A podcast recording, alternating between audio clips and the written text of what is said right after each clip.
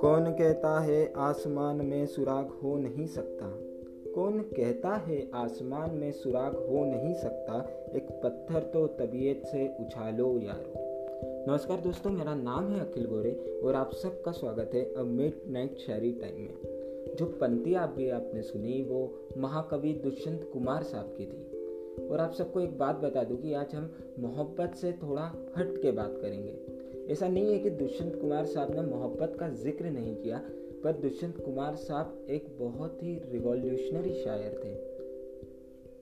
गज़ल, जो उर्दू ज़बा का एक फ़न है, जो उर्दू ज़बा से गज़ल का फ़न आता है, उसे हिंदी में लाने के लिए दुष्यंत कुमार साहब का बहुत बड़ा हाथ है। दुष्यंत कुमार साहब के दौर के पहले जो गज़लें गाई जाती थी या बोली जाती थी, वो मोहब्बत के ऊपर लिखी जाती थी, वो माशुकाओं के ऊपर लिखी जाती थी। लेकिन दुष्यंत कुमार साहब ने उन्हीं गज़लों में क्रांति डाली और उसी क्रांति को सरकार के खिलाफ मुखर रूप से अपनी बातें कहने के लिए, आम जनता के सामने अपनी बातें रखने के लिए उन गज़लों का उपयोग किया। तो मैं बता दूँ कि जो दुष्यंत कुमार साहब थे, उनका जन्म जो है वो बिजनौर, उत्तर प्रदेश का एक गाँव है बिजनौर, उसमें 1933 में हुआ। सुमित्रा नंदन पंत और हरिवंश राय बच्चन, ऐसे दो महाकवि जो ज़िंदगी के फ़लसफ़े की बात करते और मोहब्बत की बात करते हैं उनसे बहुत ही ज़्यादा प्रभावित थे दुष्यंत कुमार साहब। बाद में उन्होंने इलाहाबाद यूनिवर्सिटी से अपनी पढ़ाई लिखाई की और फिर वो भोपाल आ गए। और उनकी अंतिम साँसें भी उन्होंने भोपाल में ली। उन्नीस सौ पचहत्तर में वो आ, उनका देहांत हो गया भोपाल में। और सत्तर के दशक में वो बड़े मुखर रूप से सामने आए और सत्तर के दशक में अपने चरम पे थे दुष्यंत कुमार साहब। हालाँकि वो एक सरकारी नौकर भी थे।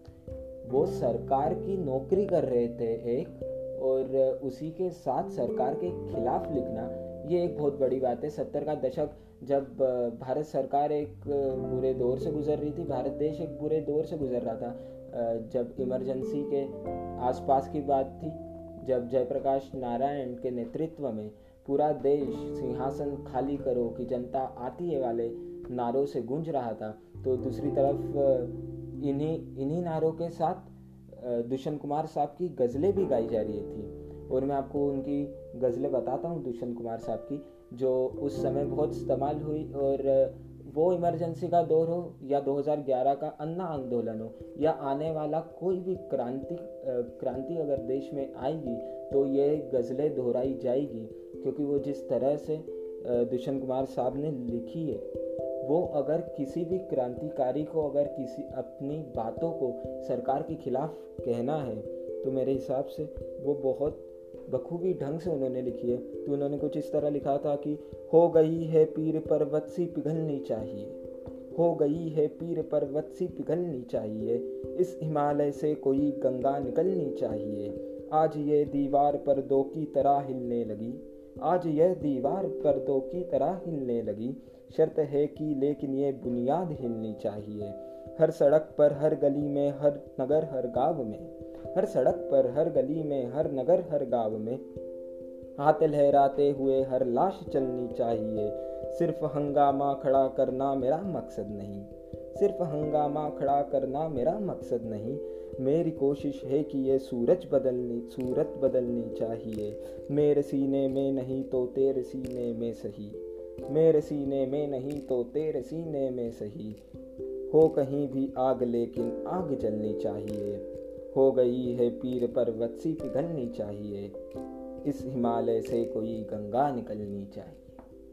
यह गज़ल दुष्यंत कुमार साहब की, जो कि 2011 के अन्ना आंदोलन में भी बहुत मुखर रूप से इसका इस्तेमाल हुआ और इमरजेंसी के दौर में भी जब जयप्रकाश नारायण के नेतृत्व में इंदिरा गांधी सरकार के खिलाफ आवाज़ें उठ रही थी, उसमें भी दुष्यंत कुमार साहब का बड़ा इन गज़लों का गज़लों का उपयोग हुआ।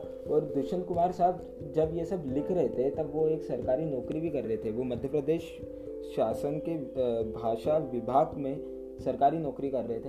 हालाँकि 1975 में उनका देहांत हुआ भोपाल में, लेकिन आखिरी में जो उन्होंने सरकार के खिलाफ जो अपने मुखर रूप से लिखा था, और बहुत आक्रोश था उनमें। भारत सरकार के जो गरीबी हटाओ आंदोलन था उसमें जो असफलता थी भारत सरकार की, गरीबी बढ़ते जा रही थी और महँगाई बढ़ते जा रही थी और तमाम चीज़ें जिससे पूरा देश नाखुश था और इमरजेंसी की तरफ़ एक देश जो बढ़ता जा रहा था, उसके खिलाफ बोलने के लिए वो भी सरकारी नौकरी में होते हुए दुष्यंत कुमार साहब बहुत मुखर रूप से आगे आए, जिसके बाद उनको मध्य प्रदेश के उस दौर के जो मुख्यमंत्री थे, उन्होंने भी दुष्यंत कुमार साहब से बातचीत की और उनको अपनी नौकरी खोने का भी डर था सरकार के खिलाफ बोलने के लिए। उन्होंने कुछ ऐसा लिखा उस ज़माने में, सत्तर के दशक में सरकार के खिलाफ। आप सुनिए कि कहाँ जो मैनिफेस्टो रहते हैं पार्टी के, कि हम जो काम करेंगे उसके खिलाफ उन्होंने लिखा कि कहा कहा तो तय था चिरागा हर एक घर के लिए। कहाँ तो तय था चिराग, चरागा हर एक घर के लिए, कहाँ चराग मैसर नहीं शहर के लिए। अब देखिए कि कितनी आम भाषा में, कितनी खूबसूरत भाषा में ये बात दुष्यंत कुमार साहब ने कह दी है कि आपने कहाँ कहा था कि हर घर में चराग होगा। आपने कहा था कि हर घर में चराग होगा, लेकिन परिस्थिति तो ऐसी है कि शहर में एक चराग हो, ऐसी परिस्थिति है कि शहर में चराग नहीं है। कहा तो आपने ये वादा किया था कि हर घर में हम चिराग लगाएँगे, लेकिन शहर में ही चिराग नहीं है। ऐसे भी कुछ शहर है, और आज के मौजूदा दौर में भी कुछ ऐसे शहर हैं। और इसलिए दुष्यंत कुमार साहब की जो गज़लें हैं, वो हर दौर में हर दौर में तो मेरे हिसाब से दुष्यंत कुमार साहब की जो गज़लें, वो हर दौर में रिलेटेबल बिल्कुल नहीं रहना चाहिए। परिस्थितियाँ जो है वो सुधरनी चाहिए। लेकिन आप देखिए आप गज़लें सुनिए और फिर आप खुद मुआयना कीजिए इस बात का कि आज के दौर से कितनी रिलेटेबल है गज़लें। तो उन्होंने ऐसा कहा कि कहा, कहाँ तो तय था चरागा हर एक घर के लिए, कहाँ चराग मैसर नहीं शहर के लिए। यहाँ दस्तकों के साय में धूप लगती है। यहाँ दस्तकों के साय में धूप लगती है। चलो यहाँ से चले और उम्र भर के लिए। न हो कमीज तो घुटनों से पेट ढक लेंगे। जो गरीबी हटाओ आंदोलन की असफलता थी, उसके लिए दुष्यंत कुमार साहब ने लिखा कि न हो कमीज तो घुटनों से पेट ढक लेंगे। ये लोग कितने मुनासिब है इस सफ़र के लिए। खुदा खुदा नहीं न सही, आदमी का ख्वाब सही। खुदा नहीं, न सही। आदमी का ख्वाब सही, कोई हसीन नज़ारा तो है नज़र के लिए। वो मुतमिन है कि पत्थर पिघल नहीं सकता। मुतमिन का मैं आपको मतलब बता दूँ कि मुतमईन का मतलब होता है कि संतुष्ट, कि वो मुतमईन है कि पत्थर पिघल नहीं सकता। कि वो इस बात से संतुष्ट हो गए कि पत्थर पिघल नहीं सकता। अब लोग संतुष्ट हो गए कि जो भारत सरकार है, वो पत्थर दिल है। वो अब पिघल नहीं सकते कि वो मुतमिन है कि पत्थर पिघल नहीं सकता। मैं बेकरार हूँ आवाज़ में असर के लिए। ये आप देखिए कि कितनी बड़ी बात दुष्यंत कुमार साहब इन दो लाइनों में कहते हैं कि हमें मालूम है कि सामने वाला पत्थर दिल है, पर मेरी आवाज़ फिर भी मुखर रूप से सामने रहेगी और कोशिश करती रहेगी कि मैं उनका दिल पिघला दूँ। मेरी आवाज़ बेअसर नहीं होगी, मेरी आवाज़ हमेशा असर में रहेगी। जिए तो अपने बगीचों, बगीचे में गुलमोहर के तले। जिए तो अपने बगीचे में गुलमोहर के तले। मेरे तो गैर की गलियों में, मरे तो गैर की गलियों में गुलमोहर के लिए। कहाँ तो तय था चरागा हर एक घर के लिए, कहाँ चराग मैसर नहीं शहर के लिए। इतनी खूबसूरत गज़ल गज़ल में जो क्रांति डालने वाली बात है, दुष्यंत कुमार साहब ने बखूबी लोगों के सामने से कही है और हालाँकि उनको कोई न पद्मश्री पद्म भूषण या भारत रत्न नहीं मिला है और ऐसी गज़ल भारत सरकार के खिलाफ लिखने के लिए उनके मिल भी नहीं सकता था। लेकिन जो आज जनमानस के कंठ में उनकी कविताएँ गूंजती है, ये किसी भारत रत्न पद्म भूषण या पद्मश्री से कम नहीं है, दुष्यंत कुमार साहब के लिए, जो उन्होंने क्रांतिकारी गज़लों के लिए जो काम किया ये। और उन इसी बात के लिए क्योंकि वो गज़लें जो थे वो हिंदी और उर्दू दोनों ज़बान में मिक्स गज़लें लिखते थे। वो ना ही पूरी उर्दू इस्तेमाल करते थे ना ही हिंदी इस्तेमाल करते थे। तो कुछ प्रख्यात लोगों का ये कहना था कि आ, ना तो वो कविता रहती है ना तो वो गज़ल रहती है। आप जो लिखते हो वो उसकी कोई बुनियाद नहीं रहती है। तो दुष्यंत कुमार साहब बड़ी बखूबी ढंग से ये कहते हैं और बड़ी शांति से ये कहते हैं कि मैं जो लिखता हूँ, मैं ना हिंदी में लिखता हूँ, ना उर्दू में लिखता हूँ। आप सुने कि उन्होंने कितनी खूबसूरत बात की है कि जो मैं लिखता हूँ, ना मैं हिंदी में लिखता हूँ, ना मैं उर्दू में लिखता हूँ। मैं जो लिखता हूँ, वो हिंदुस्तानी ज़बान में लिखता हूँ। वो आम हिंदुस्तानी ज़बान में लिखता हूँ। जो चलते फिरते लोग आपस में बात करते इतनी आसान भाषा में मैं लोगों तक पहुंचाना चाहता हूँ अपनी बातें, और वो पहुंचाई भी है दुष्यंत कुमार साहब ने। उसी दौर में, उन्नीस सौ चौरासी के दौर में जब इमरजेंसी के पास अपना देश आ गया था, और उस उस समय पर इंदिरा गांधी जी पे उस समय की प्रधानमंत्री पे ये डायरेक्ट टिप्पणी करना जिसे हम बोलते हैं, वो अपनी गज़ल में उन्होंने कही और उन्होंने कुछ इस तरह लिखा कि एक गुड़िया की कई कठपुतलियों में जान। है आप सुनिए ये कहना। सरकारी नौकरी में होते हुए सरकार के खिलाफ ये कहना कितनी बड़ी बात है कि एक गुड़िया की कई कठपुतलियों में जान है और आज शायर ये तमाशा देख हैरान है। देखिए कितनी बखूबी ढंग से उन्होंने लिखा और आम भाषा में लिखा, जैसा वो बोलते कि आम हिंदुस्तानी जबान में लिखा है कि एक गुड़िया की कई कठपुतलियों में जान है और आज शायर ये तमाशा देख हैरान है, एक बूढ़ा आदमी है मुल्क में, या यूँ कहो, एक बूढ़ा आदमी है मुल्क में, या यूँ कहो, इस अंधेरी कोठरी में कोई रोशनदान है। ये मेरे हिसाब से इस पंक्ति में वो जयप्रकाश नारायण साहब की बात करते जो कि पूरे आंदोलन को अपने नेतृत्व अपने नेतृत्व से चला रहे थे और इंदिरा गांधी सरकार के खिलाफ बोल रहे थे, सिंहासन खाली करो कि जनता आती है।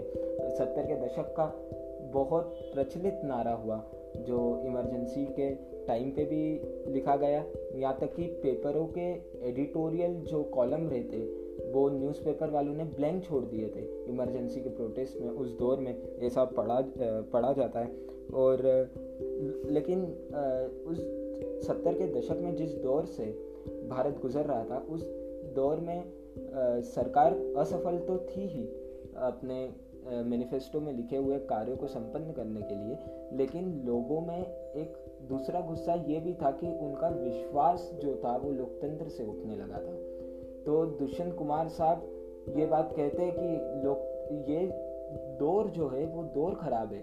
लोकतंत्र खराब नहीं है, ये दौर खराब है और ये दौर निकल जाएगा लोकतंत्र जैसा था, वैसा वापस हो जाएगा। लोकतंत्र कभी खराब नहीं होता और उन्होंने लोगों का विश्वास लोकतंत्र पे वापस लाने के लिए उन्होंने गज़ल लिखी और उन्होंने गरीब तबके के लिए ये लिखा कि, भूख है तो सब्र कर, रोटी नहीं तो क्या हुआ?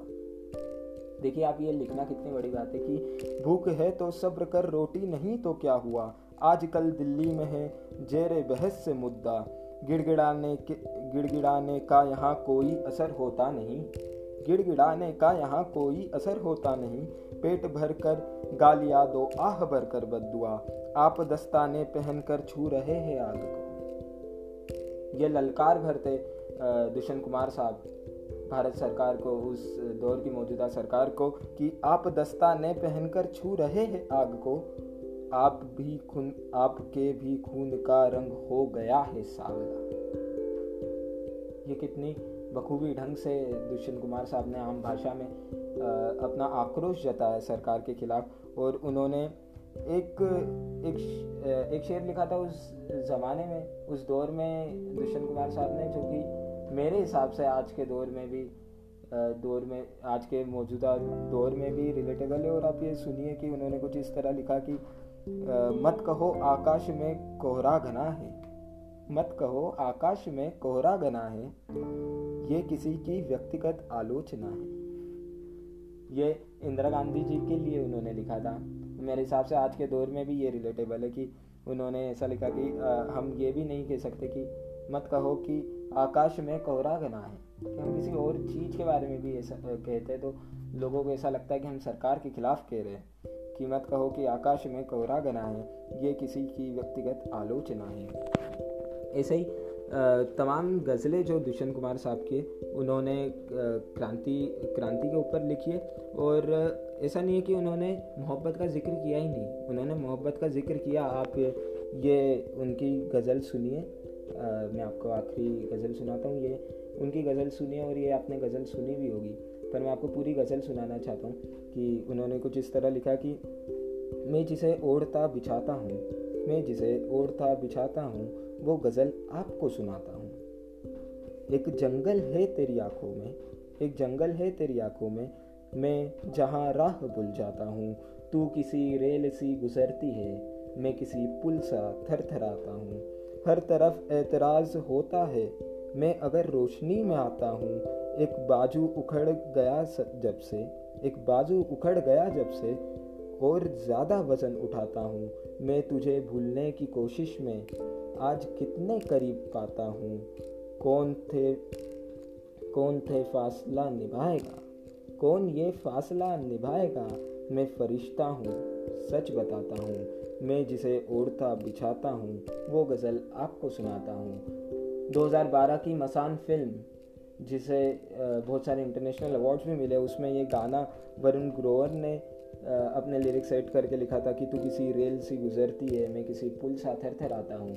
आप सबने सुना होगा और दुष्यंत कुमार साथ की लेख, लेखनी का ये जादू है कि आज की जनरेशन भी उसी तरीके से दुष्यंत कुमार साहब को याद रखती है, इन गज़लों को उनकी याद रखती है और अपने पास महफूज रखती है और आगे जितनी भी क्रांतियाँ होगी या जितने भी आर्ट में या गाने में उनकी गज़लें हम इस्तेमाल कर पाए मेरे हिसाब से हमें करना चाहिए क्योंकि उन्होंने काम इतना बखूबी किया है। तो अगर आपको ये एपिसोड पसंद आया तो आप अपने दोस्तों के साथ इसे शेयर कीजिए, अपने रिश्तेदारों के साथ शेयर कीजिए, अपने करीबी दोस्तों को बताइए। और आप सुनते रहिए midnight shayari time with Akhil Gore में। अगले हफ़्ते फिर आपके सामने मौजूद हूँ एक नए शायर से आपको रूबरू कराने। और, तब तक लिए सुनते रहिए। आपका बहुत बहुत शुक्रिया मुझे सुनने के लिए आपका बहुत बहुत धन्यवाद।